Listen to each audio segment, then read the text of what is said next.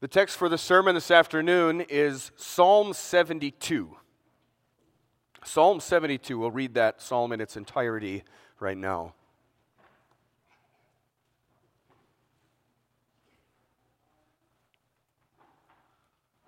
Psalm 72, the superscription of Solomon. Give the king your justice, O God, and your righteousness to the royal son. May he judge your people with righteousness and your poor with justice. Let the mountains bear prosperity for the people and the hills in righteousness. May he defend the cause of the poor of the people, give deliverance to the children of the needy, and crush the oppressor. May they fear you while the sun endures, as long as the moon throughout all generations. May he be like rain that falls on the mown grass, like showers that water the earth. In his days may the righteous flourish, and peace abound till the moon be no more. May he have dominion from sea to sea, and from the river to the ends of the earth. May desert tribes bow down before him, and his enemies lick the dust. May the kings of Tarshish and of the coastlands render him tribute. May the kings of Sheba and Seba bring gifts. May all kings bow down before him. All nations serve him. For he delivers the needy when he calls, the poor and him who has no helper. He has pity on the weak and the needy, and saves the lives of the needy. From oppression and violence, he redeems their life and precious is their blood in his sight. Long may he live. May gold of Sheba be given to him. May prayer be made for him continually, and blessings invoked for him all the day. May there be abundance of grain in the land. On the tops of the mountains may it wave. May its fruit be like Lebanon. And may people blossom in the cities like the grass of the field. May his name endure forever, his fame continue as long as the sun. May people call him blessed. All nations call him blessed. Blessed be the Lord, the God of Israel, who alone does wondrous things. Blessed be his glorious name forever. May the whole earth be filled with his glory. Amen and amen. The prayers of David, the son of Jesse, are ended.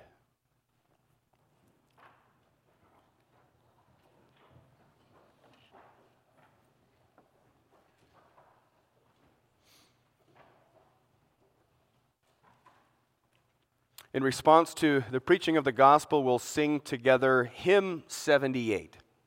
Hymn 78 after the sermon.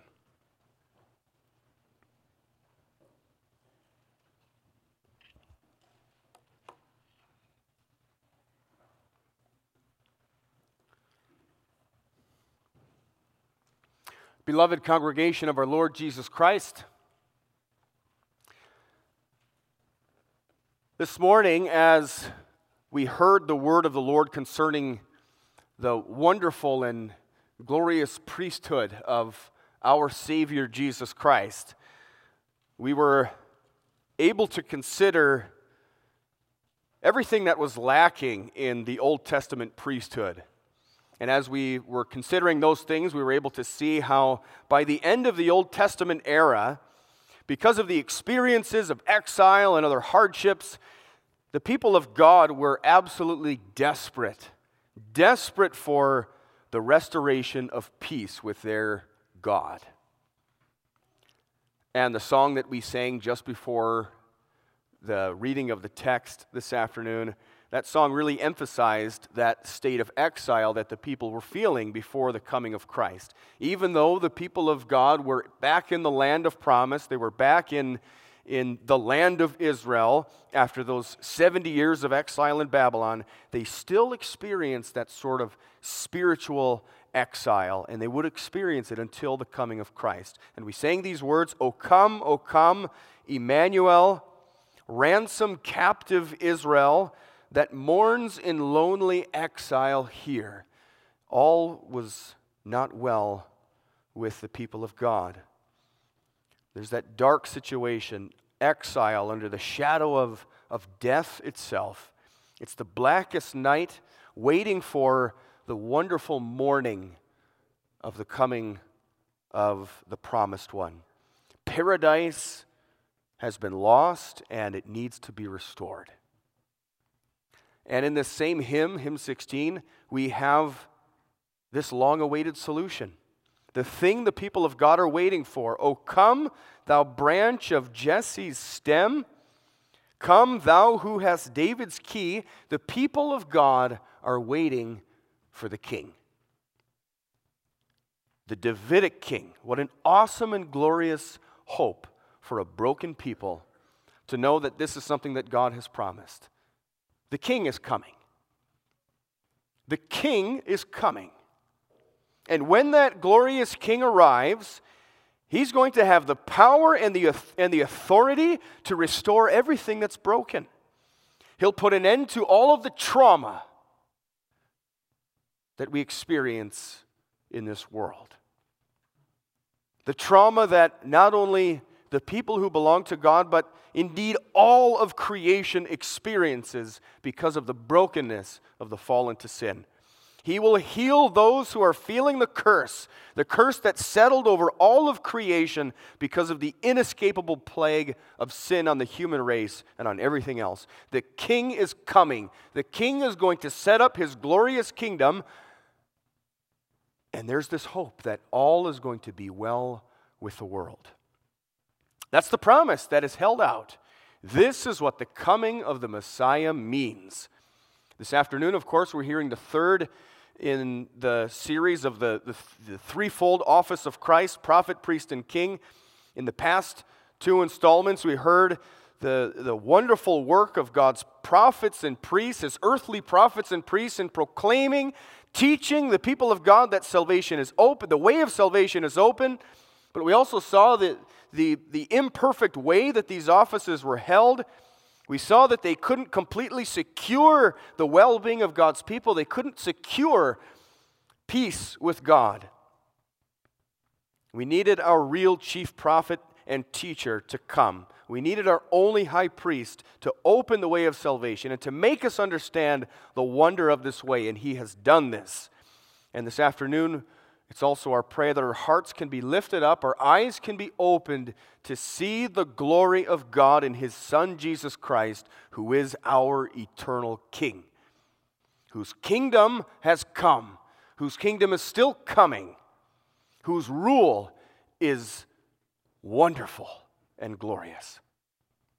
We'll hear what the Word of God has said and continues to say to us about His coming in Psalm 72. And so, as we do this, I want to take a quick walk through uh, this psalm, Psalm 72.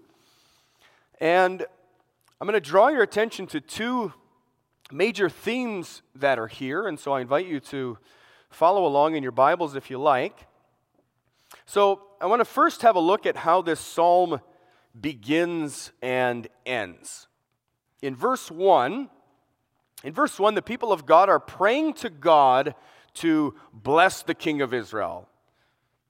Give the king your justice, O God, and your, just, your, and your righteousness to your royal son. So, this is a, a prayer for a blessing to be upon him. So, firstly, that he would bless the earthly kings of the nation, endow this king with justice and righteousness. And this is the blessing that this man, this king, this, this is the kind of blessing that he needs in order to be able to carry out his office faithfully. So that's the opening of the psalm. And then we have this whole middle section that's about the outworking of that justice and righteousness that God does bless his king with. The expectation is that God will bring about these blessings. And then after that whole middle section, the song closes with this beautiful doxology. After God has indeed done all of these things, and we see God doing these things, well, then praise be to the Lord, the God of Israel, or blessed be the Lord, the God of Israel, who alone does wondrous things. Blessed be his glorious name forever. May the whole earth be filled with his glory. Amen. And in case you missed it, amen. Double amen here. God certainly will bring this about. So it, it begins with a prayer for God's blessing. And then in the middle, there's this description about, about what God's blessing looks like. What does that look like if he, if he actually carries through with all of this? And then as God does these things, we're prepared, we're taught, we're equipped about how to give thanks and praise to God in the highest form possible because He certainly will bring these things about. Now, the superscription of this psalm says that it is sung of Solomon. He's the king whom the Lord endowed with this justice and righteousness, and it is under his rule that we can see in, in the history of the, of the people of Israel, we can see that the people enjoyed all of these things that we're about to hear about. And this is true. We think of the glory of the kingdom of Israel during the reign of King Solomon.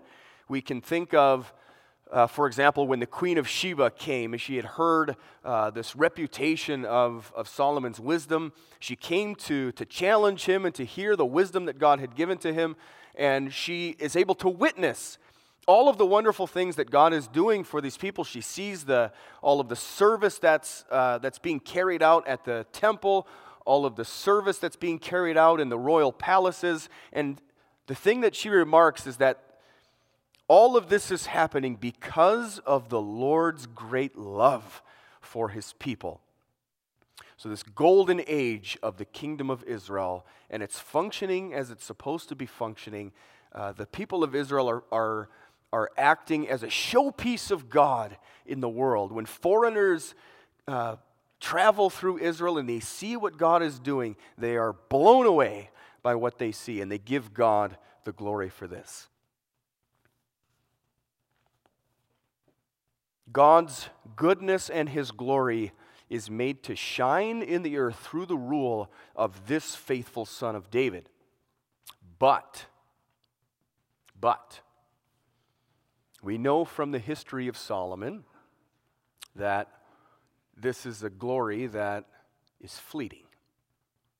It doesn't last forever. It doesn't last forever. And so, in some way, even though God is bringing about all of this in history, during the time of Israel, there are a few things here that cannot come about yet.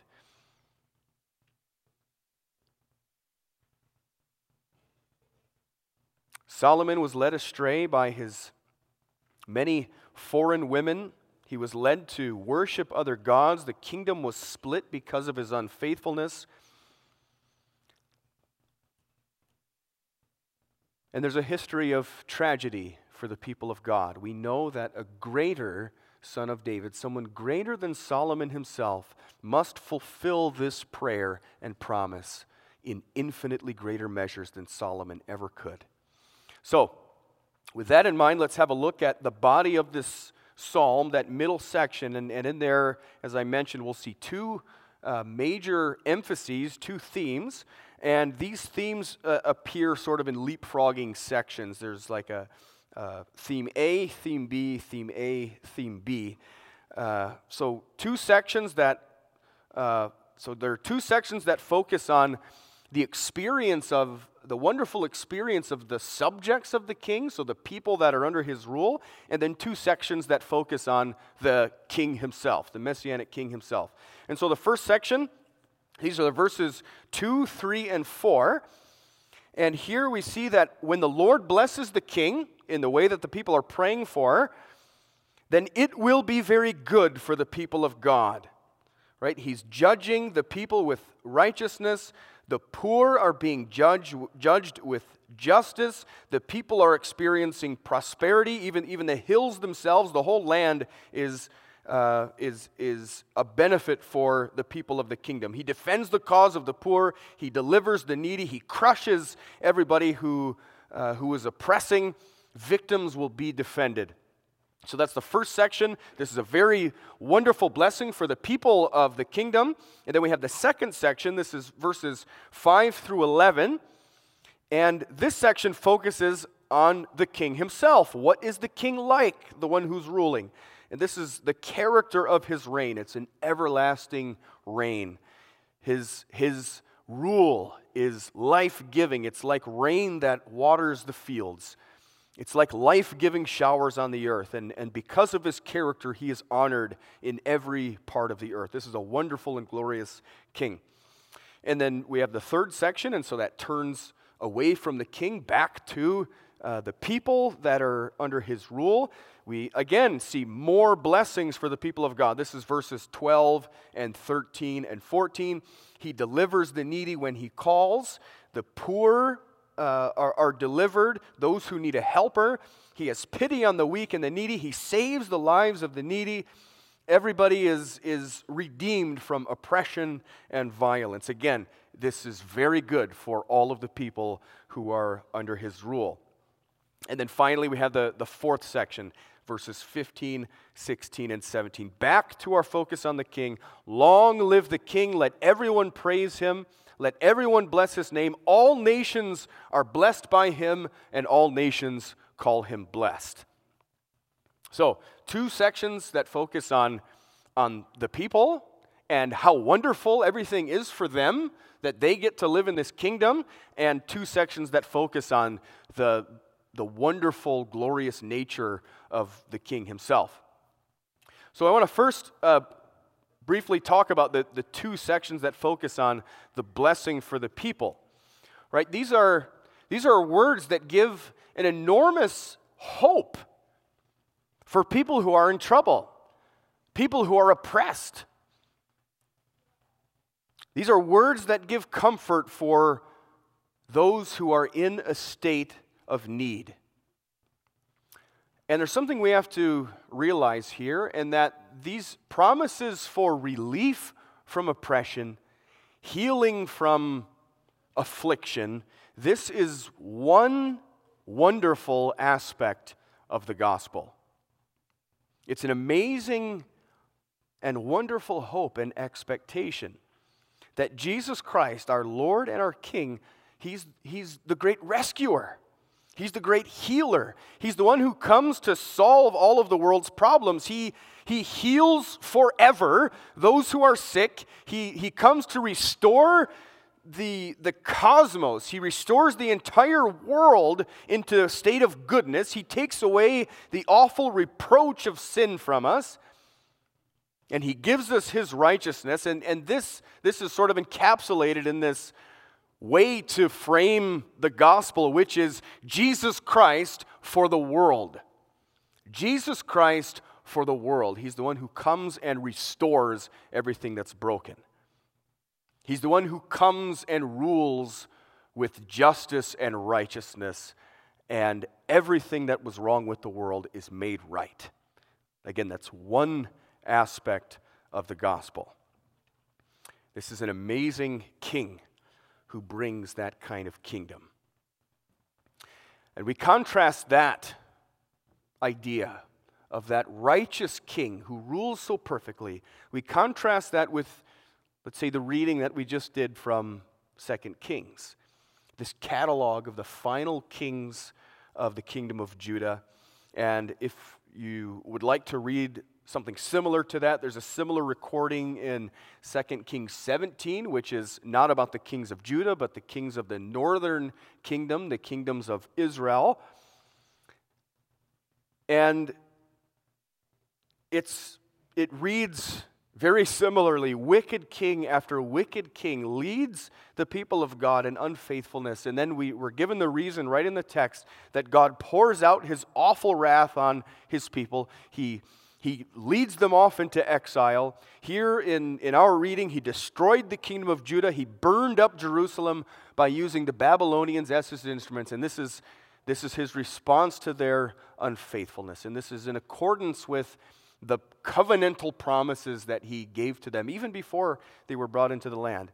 He said, You're going to be faith, unfaithful to me, and I'm going to kick you out of the land. And, and, and it all happened according to his word. The kings of God's people did not lead the people as righteous kings. They did not, they did not rule the land in a, in a Psalm 72 kind of way. They did not know and love the law of God. We read in Deuteronomy 17 about something very specific that that every king was supposed to do, right? Every king was supposed to take uh, an authorized copy of the law, so that would be Genesis, Exodus, Leviticus, Numbers, Deuteronomy, the Pentateuch, the five books of Moses, that was known as the Torah, the book of instruction. Every king was supposed to take one of those and then write with his own hand every single word, write it for himself, and read from it every day and know the word of God. They were supposed to write it on their hearts. But these kings didn't do that. They didn't marvel at the goodness of God in his word. They didn't make sure that they knew his will. They didn't ensure that the people followed the will of God. If they did, if they did those things, then they would have desired to rule righteously and with justice. They would have ruled a kingdom that enjoyed the blessings of God. But they rejected it all. Instead of righteousness and justice that's, that's so impressive, that's so wonderful for everyone to see, they trampled the poor, they trampled the needy, they polluted the worship of God and God finally spat them out.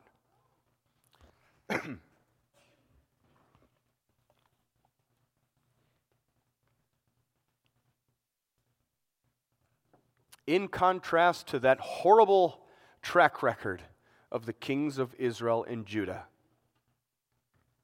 the kings who failed so terribly, kings who brought this dark state of exile. Kings who, because of their own moral failures, because of their godless character, brought the people to such a state where they would be crying out for help, crying for restoration. Here in this psalm, we have the glorious character of our King, the one that God's people were waiting for, the one who would be born. On the one hand, we have this glorious hope and expectation of how well it will be for the people. Again, that, that one aspect of the gospel is how, how blessed the people of God are and how prosperous their life is, how well it goes for them when God's king is ruling. Jesus rules perfectly. That every wrong in the world will be made right, that his kingdom will be everlasting, that it's perfect. This promise that, that the future is a future without spot or blemish, it's a future without any corruption, it's a future without oppression, it's a future of life in a kingdom that has perfect justice. And, and, and we see the, the great need for, for those kinds of things. I mean, especially today, we have war breaking out between Russia and the Ukraine, and lives are being lost, and people are people all, all over the world are in a state of uncertainty about how all of this is going to go. How many countries are going to get dragged into this? This is not how life is supposed to be lived in this world. It's another glaring signal that all is not well with the world. But the promise of Jesus as King is that even those kinds of things are going to be healed. So, yes, the gospel is Jesus Christ for the world, the one who heals and restores the world, but it's a lot bigger than that, too. The gospel of Jesus Christ isn't just about how he benefits the world. The gospel isn't just about what we get from Him, it's not just about the benefits that we receive. The great message of the gospel is the revealing of the most beautiful and loving and compassionate, good king that there ever could be. That's the greater message of the gospel, the character of the king who has come. The gospel is the shining brightness of the Son of God. Long live the King, and may we bless his name forever. There's an even further aspect to that greater message of the gospel, and, and, and that's this that's the fact that God has bound those two beautiful aspects of the gospel together. So, yes, on the one hand, Christ for the world, it's the king who restores the world and who fixes it and who heals it. But it, and it's also the world for Christ, the, the, the world who praises this, this glorious king who has done such wonderful things. But God has bound those two things together. Christ for the world and the world for him, so that the greatest glory and honor of God is precisely how and why Christ is exalted.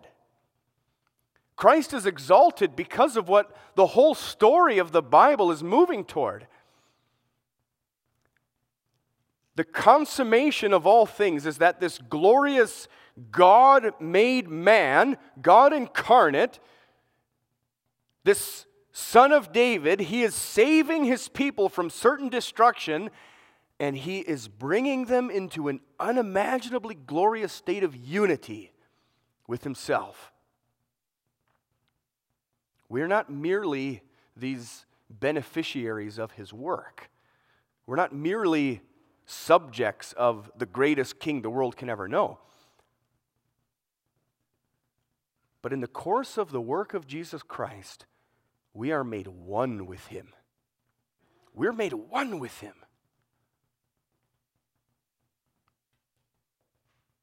Think about how incredible that is.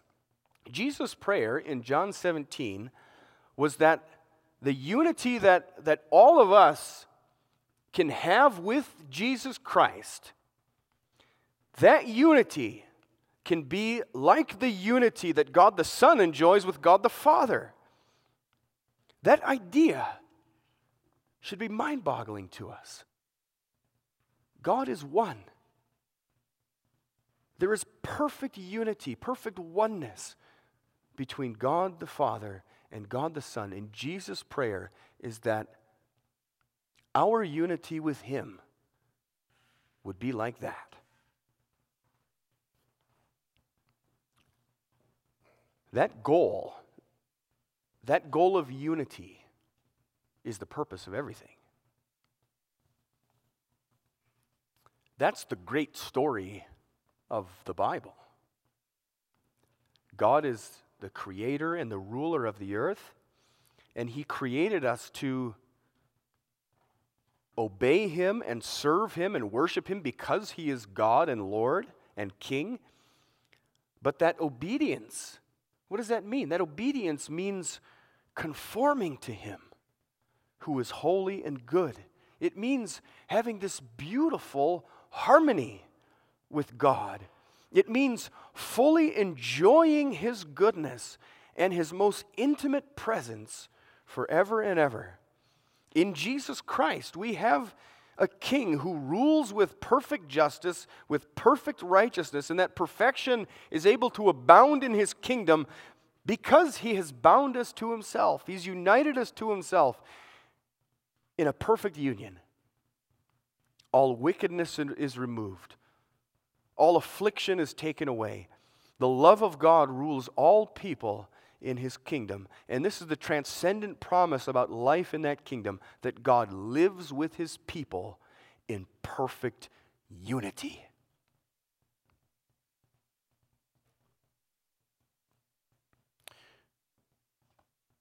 In Jesus Christ, we are brought so intimately near to God so that body and soul we are captivated by his awe inspiring majesty, his beauty. We are utterly stunned by the kind of love that he would show us in the way that he saves us through his son Jesus Christ.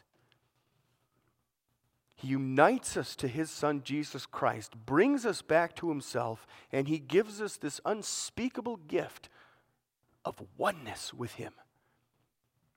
That is his great glory. That is his eternal praise. That is the gospel.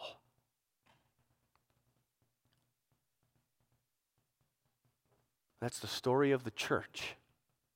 The church is rescued, restored, and, and brought to such a, a state of, of blessedness.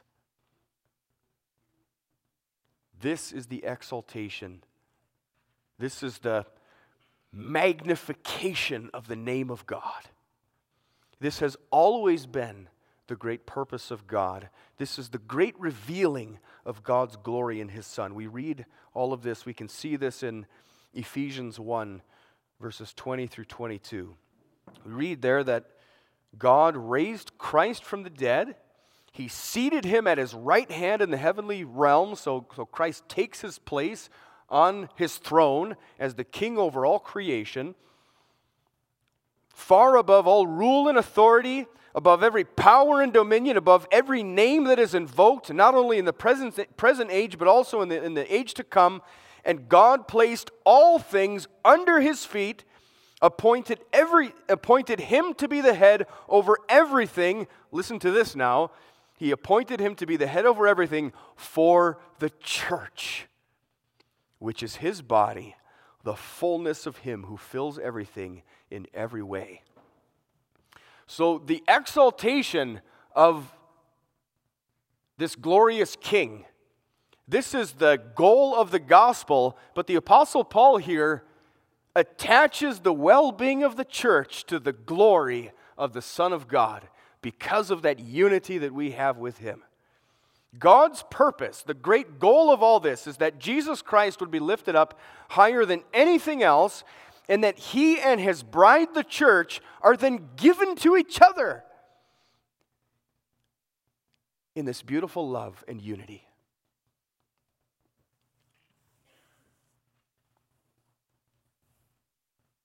That's the goal. That Jesus and his bride are given to each other what a story. There's no story like that. That's what it means to live in the kingdom that Christ, the messianic king, the son of David, has ushered in. This kingdom that is still coming. Long may he live. Long live the king. In a way, we still, our experience is sort of like those who awaited his birth. Right now, we're awaiting his return. We still feel the pinch of the corruption of the world, the rule of non righteous kings, rulers who do not rule with justice and righteousness and equity. People are trampled, the poor are oppressed. But all things are being put under the feet of Jesus Christ. Praise be to the Lord God, the God of Israel, who alone does marvelous deeds. No one else could conceive of such a plan and execute it so perfectly. Praise be to his glorious name forever, and may the whole earth be filled with his glory. Amen and amen.